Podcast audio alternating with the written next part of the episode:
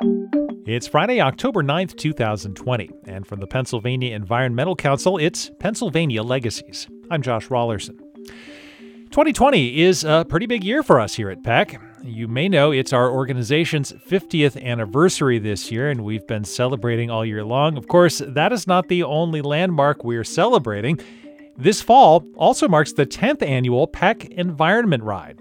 For the uninitiated, that is a two day bike adventure around Philadelphia and surrounding areas in southeastern Pennsylvania and occasionally parts of New Jersey. It's a fundraiser for PEC, but it's actually a lot more than that. It's a chance to experience the landscape at the heart of our work in a slightly different way.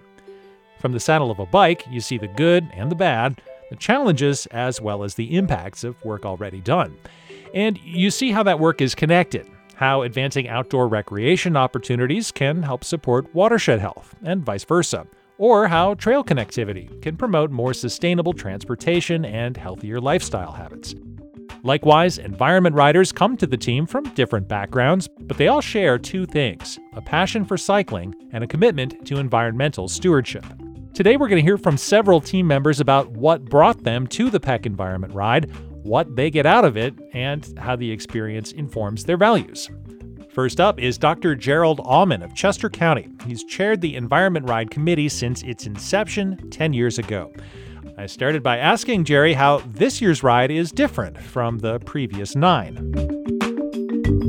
Well, with every year we have learned a lot and uh, have ended up producing a pretty spectacular event in terms of logistics and uh, the fun value of the ride. So it's not going to be a lot different except for uh, the COVID restrictions we have in place, um, which uh, have been uh, daunting to say the least.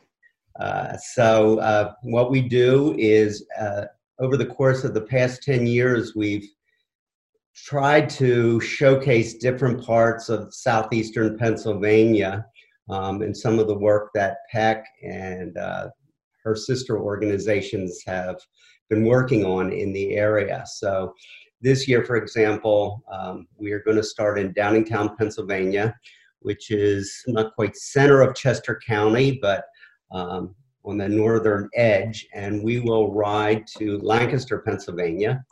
And then the second day, we'll ride from Lancaster to Wilmington, which gets us out of Pennsylvania a little bit. And then third day, we'll ride from Wilmington back to Philadelphia.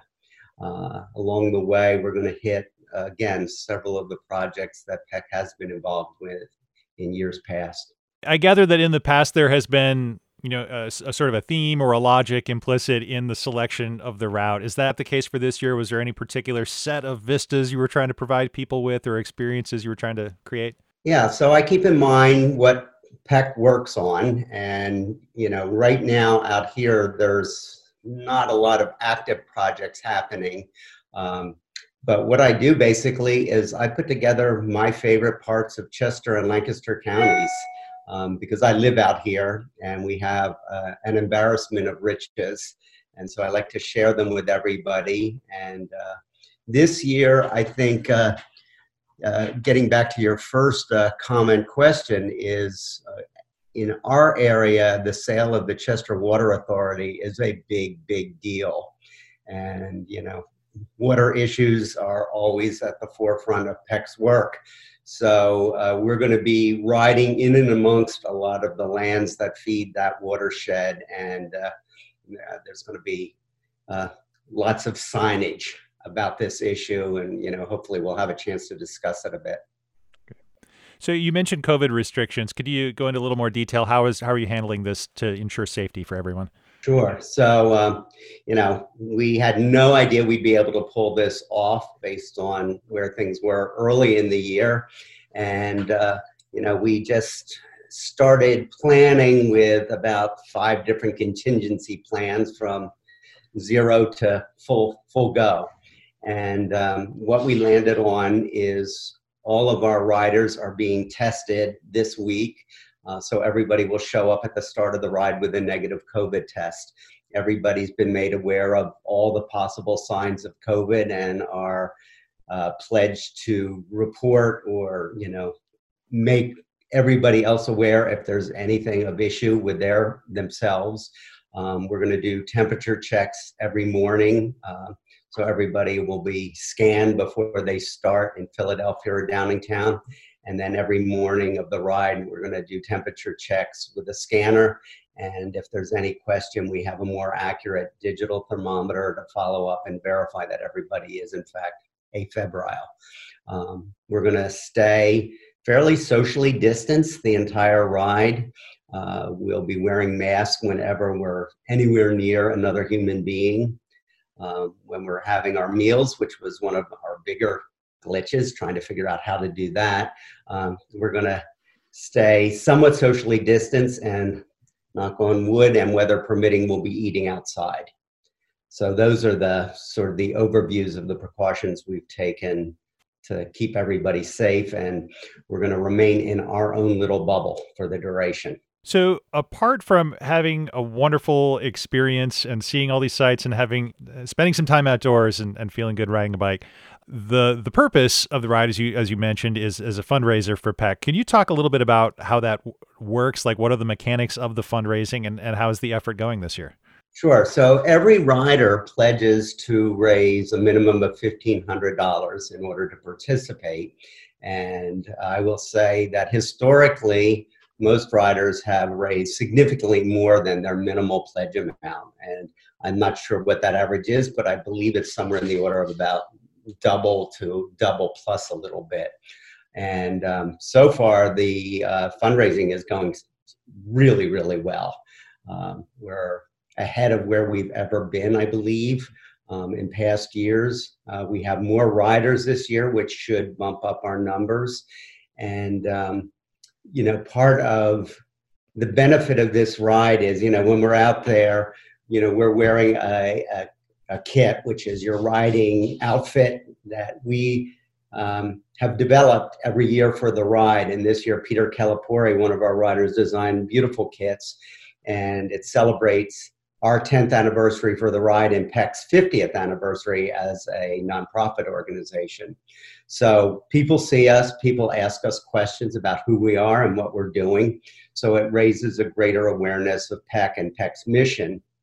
Um, and also, you know, as each of us in our fundraising reaches out to people that we know, um, it further spreads the word. And people have been very, very generous in supporting what PEC is doing we're going to be talking to various members of the team, I think, on this podcast episode. But for, for you, both as a rider and participant in the event, and as also one of the planners and organizers, what does it mean to you to participate in the environment ride? Uh, what do you get out of it personally?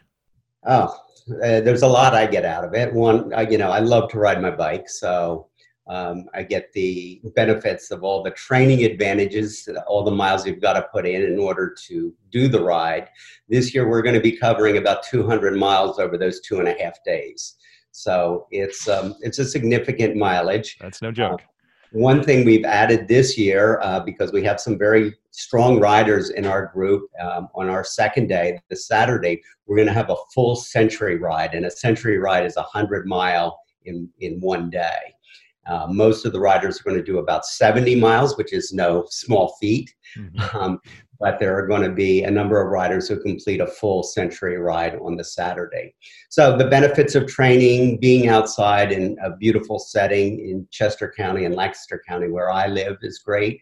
Uh, in years past, um, I got to explore some areas north of Philadelphia along the Delaware River, uh, which are old industrial sites, and I found it just stunning and beautiful in a different sort of way, very interesting historically. So I've learned a lot about Philadelphia's past history, um, some of the environmental impacts those industries may have had uh, on the region, and again, efforts that PEC has made to. Uh, you know, reclaim land that once was either a brownfield or maybe not quite that bad. Um, the other things I've gotten out of it is what I have learned about organizing an event like this. I feel like I could go out and start a uh, touring business if I wanted to. Unfortunately, I'm very selective about people I want to be with and ride with. So I, I, don't want to do something like that. But, you know, I've learned the nuts and bolts of doing it. Uh, we have a tremendous committee that helps put it all together because you know, when we start this thing and started the thing, the first thing we have to do is identify where we can put up 20 to 30 people. Um, mm-hmm. and, uh, you know, we decided early on that most of us who are a bit older have no interest in camping. So we don't have the fanciest of hotels in this part of the world, but they're not bad and they've gotten better over the years. So that's, you know. I think if you ride 100 miles in a day, you've earned a night's sleep in a real bed. Exactly. So, um, so I would say those are the, the major benefits. Uh, the, and the last thing I would say is the people I've met along the way have been uh, just amazing, and I've I've made some new friends that I'm sure I'll have for life. I completed a century ride exactly once, so that was in 1996, and uh, I I haven't attempted to repeat that. But this is a fairly committed group of athletes you've got. This isn't like a casual kind of cruising around the countryside on a weekend. You guys are all pretty serious. Well, act- actually, no, um, and that's one of the beauties of this is we have the gamut. We have people who are I mean, everybody is athletic because they are riding a lot of miles, but several of the people in our group have been casual riders. People have come to us from all sorts of backgrounds. And, you know, one of the things we stress is yes, we have some really serious, committed riders who, you know, can blow most of us away, but most of us are, you know, middle of the packers, just uh, plugging along and getting it done and having a good time along the way. What is what does training look like for this? Are you you're training specifically for this event for a, a, pretty good chunk of the summer, I would imagine. Yeah, I you know I came to it as a triathlete, so you know I had spent twenty some years training a lot, um, and so what I've told people, especially people who are new to this sort of thing, is to you know think of training as getting on your bike and having fun, and pick don't worry about distances but pick a time frame that you want to ride in because uh, well this year has been particularly difficult um, because of the lockdown early on uh, there were some benefits in that the roads were much clearer of car traffic um, early in the year. Now it's sort of back to normal. Um, but i've told people uh, you know pick um, say you want to ride three or four days a week start riding maybe an hour half an hour the first week or two and just increase your riding by time segments. And don't worry particularly about a mileage. And if you did that over the course of several months you're ready for the ride and we've had a couple of group training rides um, uh, with people that i didn't know that are new to the group just so i could get an idea of where they were and how they rode and all that sort of thing. And I've just been pleasantly surprised with everybody who, you know, can get the job done and there'll be no no issues. The other part of it is we have um, uh, three three vehicles that are with us at all times to provide support and. Um, we, we know where all the bike shops are, and so we can handle pretty much anything A couple of the people who crew for us are pretty good mechanics. We can fix minor problems on the road as we travel. And fortunately, um, except for one year when we had a pretty major mechanical issue, uh, we've had we've had no others. So it's been good.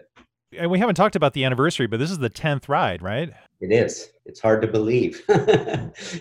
when when the idea was first presented to me, I had met Patrick casually uh, when I ha- hosted a group ride for some friends from Center City, Philadelphia, and he was among the people that showed up attached to somebody that I casually knew. And I got a phone call a couple of weeks later suggesting this, and you know, I said, you know, this was November or December before our first year and uh, he told me what he wanted to do and i said well there's no way to pull that off and, and we did. So and it just grew from there. So patrick was a very good motivator. All right. Well jerry thanks a lot for your time today. Okay. You take care. Jerry Allman is the long serving chair of the PEC Environment Ride Planning Committee, back for his 10th ride this year. Now, on the opposite end of the experience spectrum, Madge Monser is a first time environment rider. But as you'll hear, she is no stranger to grassroots environmental advocacy and volunteering. This is Madge. I also go by Mary Margaret. My last name is Monser. I'm from Ambler, Pennsylvania. I work in healthcare as a nurse anesthetist, uh, but really my passion is the environment. Several years ago, I got involved with the Ambler Environmental Advisory Council. Uh, it was a meeting that I went to, and the next thing I knew, I was getting more and more involved. I was moving towards becoming an empty nester, and I had a lot more time on my hands to, to work on, on things that were important to me. Uh, when I first got started in the, the Ambler EAC, I started to hear a lot of acronyms about things I didn't know about MS4, TMDL.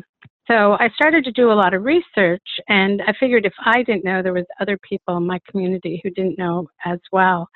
And um, I put together a PowerPoint presentation on what stormwater is and what is an MS4 and, you know, what are TMDLs and how do they all go together and, and why should we even care about that? And then when I realized um, the significant impact that stormwater has on our communities, um, particularly a community like Ambler Borough that's so built out. And I started to note that our, our watershed, the Wissahickon watershed, um, was an impaired watershed and uh, started to talk to the folks over at Wissahickon Trails a little bit more about what is our watershed and what's going on here and uh, what can we do about it. And uh, then from there, I noted a program that Penn State Extension puts out called the Master Watershed Steward Program. And that was one of the most exciting classes I ever took. It was like going on a field trip every week for 13 weeks. And I learned so much more about watersheds and, and what we can do about them. And I started to relate that back to our community and look around our community to see what we were doing and what more we could do.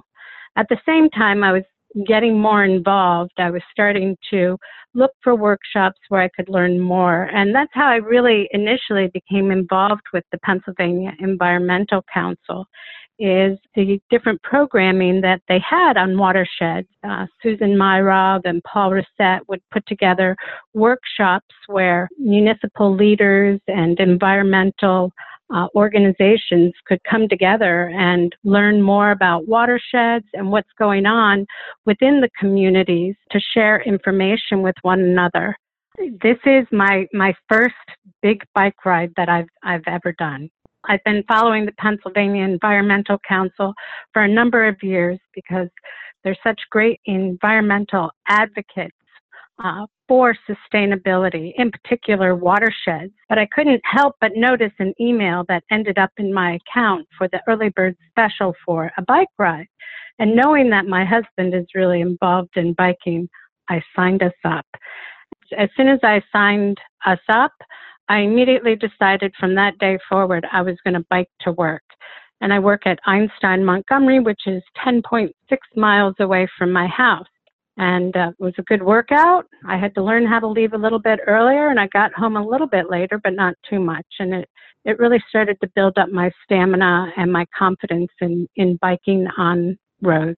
I do really enjoy being on a, a bike and seeing the perspective of, of the waterways, being able to ride along the Wissahickon, which is just a beautiful creek. I think it brings you much closer to nature and you recognize how important those trails are to people to be able to get out and to connect. I think when you're riding along the cross country trail and you look down and you see a dry creek bed, you know, you're wondering what's going on with that creek bed. And then you might ride by, you know, a beautiful basin that is naturalized. And now I can see it because I'm on my bike and I look at that beautiful basin and I look at it being naturalized versus mowed. And that just thrills my heart that um, I see basins that are moving in the right direction.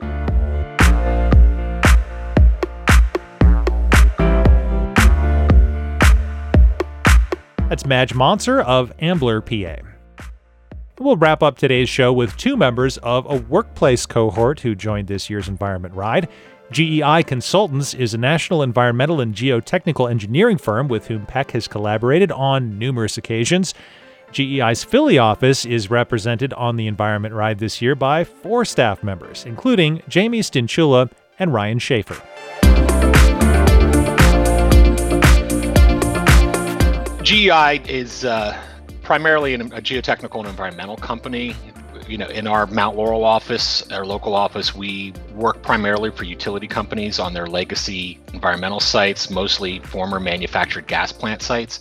So we work for quite a few utilities cleaning up contamination basically. So PEC is just a natural fit because of because of the work they do with wanting to uh, restore watersheds, ecological restoration, those sorts of things. GEI does a lot of that work across the country and uh, it's, it's, sort of a natural fit. And obviously, the the the, the trails portion of of PEC's work is really interesting from a personal point of view. Like Ryan said, that I, am on the the Schuylkill River banks all the time with my bike, and and uh, you know just want to see as many of those trails be constructed and, and maintained throughout the state as possible.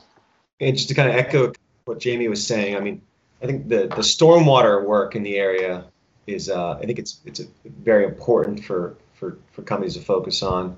Um, so yeah, I personally would like to see uh, you know more improvement of the stormwater conditions in the area. As someone who lives along the the Wissahickon Gorge and has access to uh, the Forbidden Drive and all those other trails, um, I got pretty excited about something I could do to help support PEC's mission. Definitely for me, biking along the trails or on the trails and along the roads, I get to you know get to bear witness to the beauty that's of, of, the, of the state and uh, you know and wanting to preserve it. Also just like hiking along the trails as well uh, some of the great trails that you know PEC probably had a, had a hand in, in uh, getting out there. I definitely see where the importance of good stormwater management you know a lot of the remediation sites i'm involved in are like along a waterway and might have some impacts to the waterways but you know once we we we remediate those and we clean them up they their overall effect of just those few sites really doesn't really stack up to the problem with non-point source stormwater pollution. Like Ryan said, many of our sites, if if not all, are typically located historic historical industrial sites are typically located along waterways where there's been a release and our remediations often look at uh, stream bank restoration when we're having to remove soils or do groundwater cleanup and so we've been taking care of little pieces of of contaminated portions of these uh, streams through our work for years. And it's, it's pretty gratifying especially when you can do a full-blown ecological restoration and help not only help with just reducing the contamination but in, increasing the biodiversity uh, dealing with invasive species and, and reconstructing a more viable habitat. But again really those are just pieces of this like ryan was saying you know the overall non-point source pollution issues that are degrading watersheds are the other things that we you know really need to take care of and that that points towards stormwater management basically. So it, it all links together to, to, to really uh, developing vibrant watersheds and vibrant streams and because we're not relying on those areas as much for ind- industry turning those over to recreation is, is is a lot easier. I mean, the rails to trails, and I mean, s- several specific projects we worked on are going to be converted into parks that are right next to, to rivers. Some on the Lackawanna, um, other smaller rivers, some along the Jersey Shore. So, it, it it's uh, in our line of work, it gets gratifying to be able to make those types of changes you know, I, I needed to get more in shape and do and, and have myself get pushed a little bit to uh, do some more physical activity. And I thought, you know, you get to do these rides, which really, you know, they push me to my limit. I know that. Yep. so uh, part of it was definitely wanting to get some impetus to get in shape for sure. I've got a couple of, of young children, so I pretty much get out whenever I can, you know, for a couple hours in the mornings I shoot for the the hilly routes so I can really you know put put the stress on my legs and get and get ready for this. Generally, weekend mornings I can when I can sneak out and get a little hall pass from from my uh, family to to go out for a few hours because it is you know you got to put several hours of training in in a clip to be ready for this. Um, I think it's like 190 miles over three days. I mean that's that's yeah. a lot of mileage. Yeah, so, and it's, it, it, like Ryan said, it's the vertical. I, I can ride a flat stretch 100 miles easily, but the, the, uh, the verticals challenges me, and Pennsylvania is pretty hilly versus South Jersey. So I've been going to Fairmount Park. I have a route where I try to hit hit as many hills as I can, and and you know ride for two or three hours. You know, two or three times a week. I'm probably not as prepared as I should be for this ride, but I'm just you know going to dig in and, and do it. I you'll do fine, just just like the last couple years. Yeah, my goal is just to do the best I can to finish the ride, and and, that's about it. and have fun. Yeah, and have fun. And we always do have fun. I think we've exceeded our goal as a team for fundraising, which is great. And, uh, you know, there's still a little bit of time left. And I think yeah. overall, the ride's meeting its goals, so that's great. Yeah, happy to be a part of it. And, uh, yeah, like I said, be looking forward to getting out with this great group of folks again. Was Ryan Schaefer and Jamie Stinchula, half the team from GEI Consultants participating in the 2020 PEC Environment Ride. Thanks also to Madge Monser and Jerry Auman, who we heard from earlier, as well as the rest of the team and support crew for putting in the miles and raising the pledge dollars to make this event successful. Of course, you can be a part of the team too by making your pledge before the end of October. Just go to pecpa.org slash pecride dash donate pecpa.org slash pecride dash donate. Not to worry, we will share the link in the episode description. And of course, if you're really hardcore, you can always make plans to join the team for next year's ride. It's open to anybody, but you might want to get started training sooner rather than later. We'll share information in the spring about uh, plans for next year's PEC Environment Ride. And that's it for this edition of Pennsylvania Legacies. So glad you could join us once again. We'll be back before you know it with a new episode. In the meantime, you can get caught up on past episodes of Pennsylvania Legacies on the PEC website, pecpa.org once again. We're on Stitcher, SoundCloud, Spotify, Google Play, Apple Podcasts, and pretty much anywhere else podcasts are available. For the Pennsylvania Environmental Council, this is Josh Raulerson, and as always, thanks for listening.